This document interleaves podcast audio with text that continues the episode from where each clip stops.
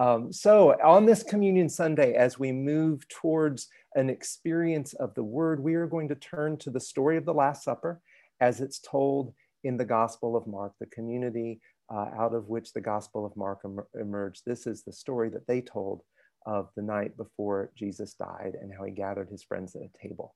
And Sharon is going to come and read our scripture for today. Sharon? Mark 14, verses 17 through 26.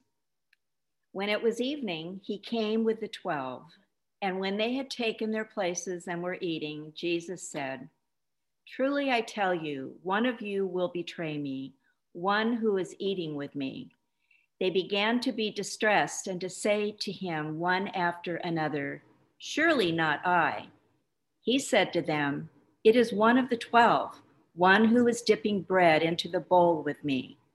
For the human one goes as it is written of him, but woe to that one by whom the human one is betrayed. It would have been better for that one not to have been born. While they were eating, he took a loaf of bread, and after blessing it, he broke it, gave it to them, and said, Take, this is my body. Then he took a cup, and after giving thanks, he gave it to them, and all of them drank from it. He said to them, This is my blood of the covenant, which is poured out for many. Truly, I tell you, I will never again drink of the fruit of the vine until that day when I drink it new in the kingdom of God. When they had sung the hymn, they went out to the Mount of Olives. We celebrate the written word of Scripture. Thanks be to God. We celebrate the living word, Christ among us. Thanks be to God. Please pray with me. Holy Christ, you gather us in worship, you gather us at table, you gather us into one body. As we approach your word to experience your word, open our hearts and our minds and ourselves so that we might hear and see and know what you would have us experience, and that we might, in the hearing of your word, become the word to bless the world you love. In all things, we give you thanks and praise. Amen. It's always amazed me that over the history of Christianity, one of the things that we seem consistently to argue about is communion. Communion, this central sacrament that we say signifies our unity in Christ, one body gathered at one table. Over the history of Christianity, we have argued and contended and fought about communion, communion, what it means, how we do it, who can lead and celebrate it, who can participate in and receive communion, whose bodies are included at the table and whose are not. These disagreements have been there from the very beginning. We can go back as far as the Apostle Paul and see that 2,000 years ago in the church at Corinth, they were struggling over communion. For them, communion was part of a larger meal. They gather in the evening to share that common meal, but those who were wealthier would go ahead and eat before those who were working could get there. And by the time the working folks arrived, all the food was gone. And the Apostle Paul hears about this and writes to them and says, This isn't communion. This isn't the Lord's Supper, Christ's own table. Wait for each other. Wait until everyone gets there and then share your meal together so that everyone is fed and everyone has enough. That's communion. And then he said, And you know, if you're so hungry that you can't wait for the others to get there, then for the love of God, have a snack. That's in the Bible, 1 Corinthians 11 34, have a snack. And from there, from the beginning, disagreements over communion have flowed on down through the centuries. They have resulted in schisms and the splitting of churches. Wars have been fought for complex religious and political reasons that have included disagreements over the meaning of communion.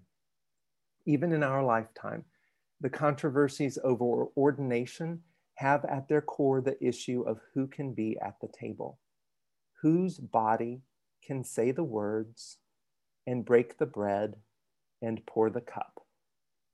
Who is in? Who is out?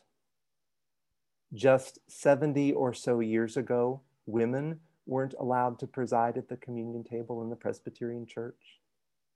And just 10 years ago, people like me were excluded.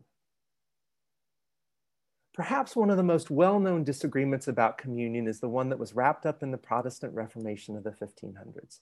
Now, this is an oversimplified version, but in those days, what we would now call the Roman Catholic Church contended that in communion, the substance of the bread and the wine were transformed into the substance of Christ's body and blood. They called that transubstantiation.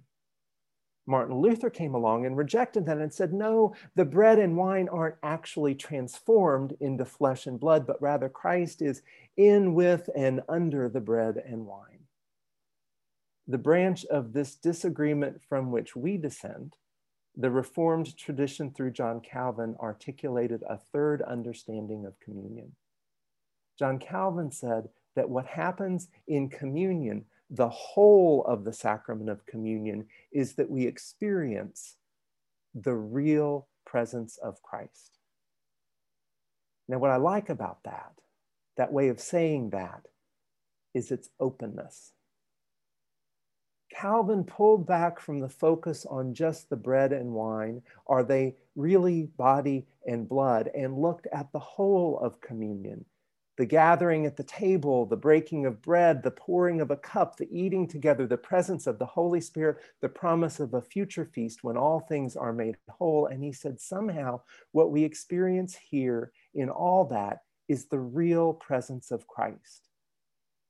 And he said that with some humility. Calvin said, He's now, now, if anyone should ask me how this takes place, I shall not be ashamed to confess that it is a secret too lofty for either my mind to comprehend or my words to declare. To speak more plainly, I rather experience it more than I understand it.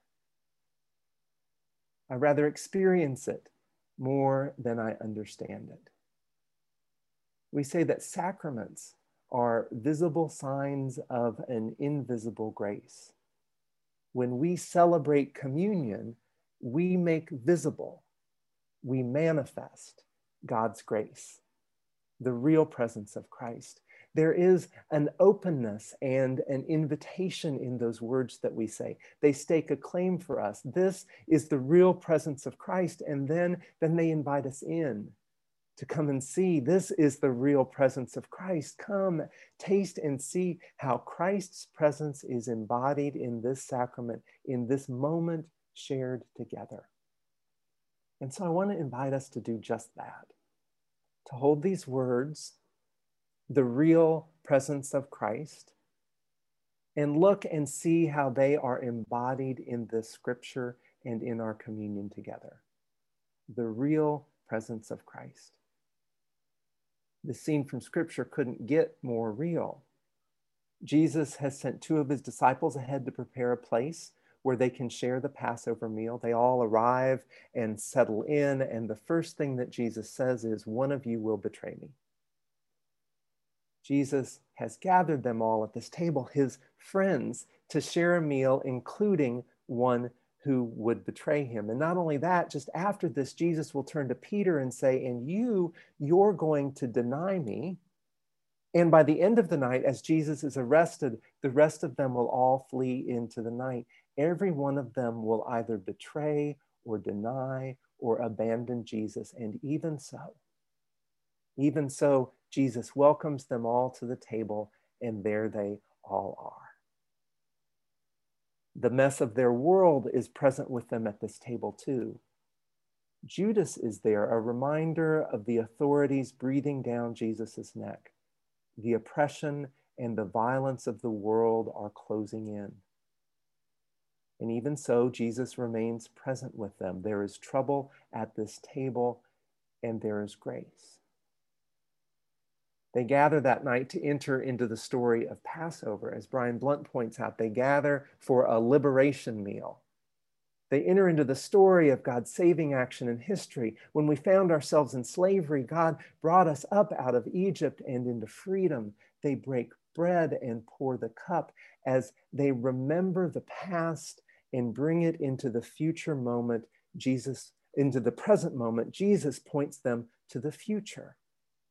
I will not drink again of the fruit of the vine until I drink it new in the kingdom of God. Jesus points them to the future beyond death on into resurrection. The past, the present, the future, all there in this one moment. And then they sing a hymn and go out together into the night. In the scripture, we see the real presence of Christ in a welcome to the table that includes everyone, in the persistent, abiding, abounding grace of Jesus Christ, who stands in the midst of our injustice, brokenness, and violence with freedom, healing, and peace. We see the, the real presence of Christ looking back and telling the story of God's saving love down through the years, looking forward to the day it will all be complete, and bringing all of that into the present moment. They are fed and they are nourished and then sent out into the world, the real presence of Christ. We tell this story of the real presence of Christ and bring it to life on Sundays like these when we celebrate communion. Now, the real presence of Christ may look a little different embodied in these days of Zoom. We continue to welcome everyone to the table. A year ago, we would have done that, all of us embodied in one room. And though we long for the day when it shall be so again, what we do today gives us an even bigger glimpse. Communion not limited to one room, but spanning many, spanning a continent, some Sundays, an ocean. It has long been so that on any given Sunday, communion is celebrated fairly continuously through the day around the globe. Somewhere on the globe, as the earth spins and as Sabbath morning comes to time zone after time zone. It's kind of like that, that satellite view of Earth, where you can see the line that brings daylight moving across the earth communion that moves across the earth like that. We get a glimpse of that here. Communion bigger than we ever thought we would see with our human eyes, no matter who you are, no matter where you are, everyone is welcome. The real presence of Christ, wherever you are on your spiritual journey, wherever you are, there is a place for you here. And it's not only that all of us are welcome, every bit of each of us is welcome. Like, like those 12 at the first table, each of us brings every bit of who we are, not just the parts that are presentable and ready to celebrate communion, but also the parts of us that are hurting and lonely, the ways we may be a bit off course the ways we move within systems that oppress, sometimes harming others, sometimes harmed. We bring all of that. And we bring the mess of our world pandemic, systemic racism, climate emergency, political turmoil. We bring all that to communion and we find Jesus present in the midst of all that mess with justice and healing and peace, the real presence of Christ, grace abounds. We bring all that in communion and we gather to tell a liberation story. When we say what's called the great prayer of thanksgiving in communion, we tell a specific story. It begins with God's saving action from the very beginning. When we were in slavery, God brought us up out into freedom. When we were in exile, God found us and brought us home. And then the prayer goes on to tell how God's saving action continues and is made complete in Jesus Christ. And then we pray for the presence of the Spirit of Christ to come alive in us, that together we might be the body of Christ. And we look forward to that day when folks, when we will gather from north and south and east and west to feast in the kingdom of God. God's saving love throughout history on out into forever, present with us in this moment, right here, right now in us, the real presence of Christ alive now. This is the day.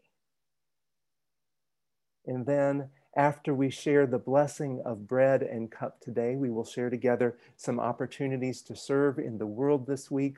We will sing a hymn and we will go out into the world. As one writer has said, communion gives us a glimpse of what human life by God's grace is intended to be a life lived together in mutual sharing and love.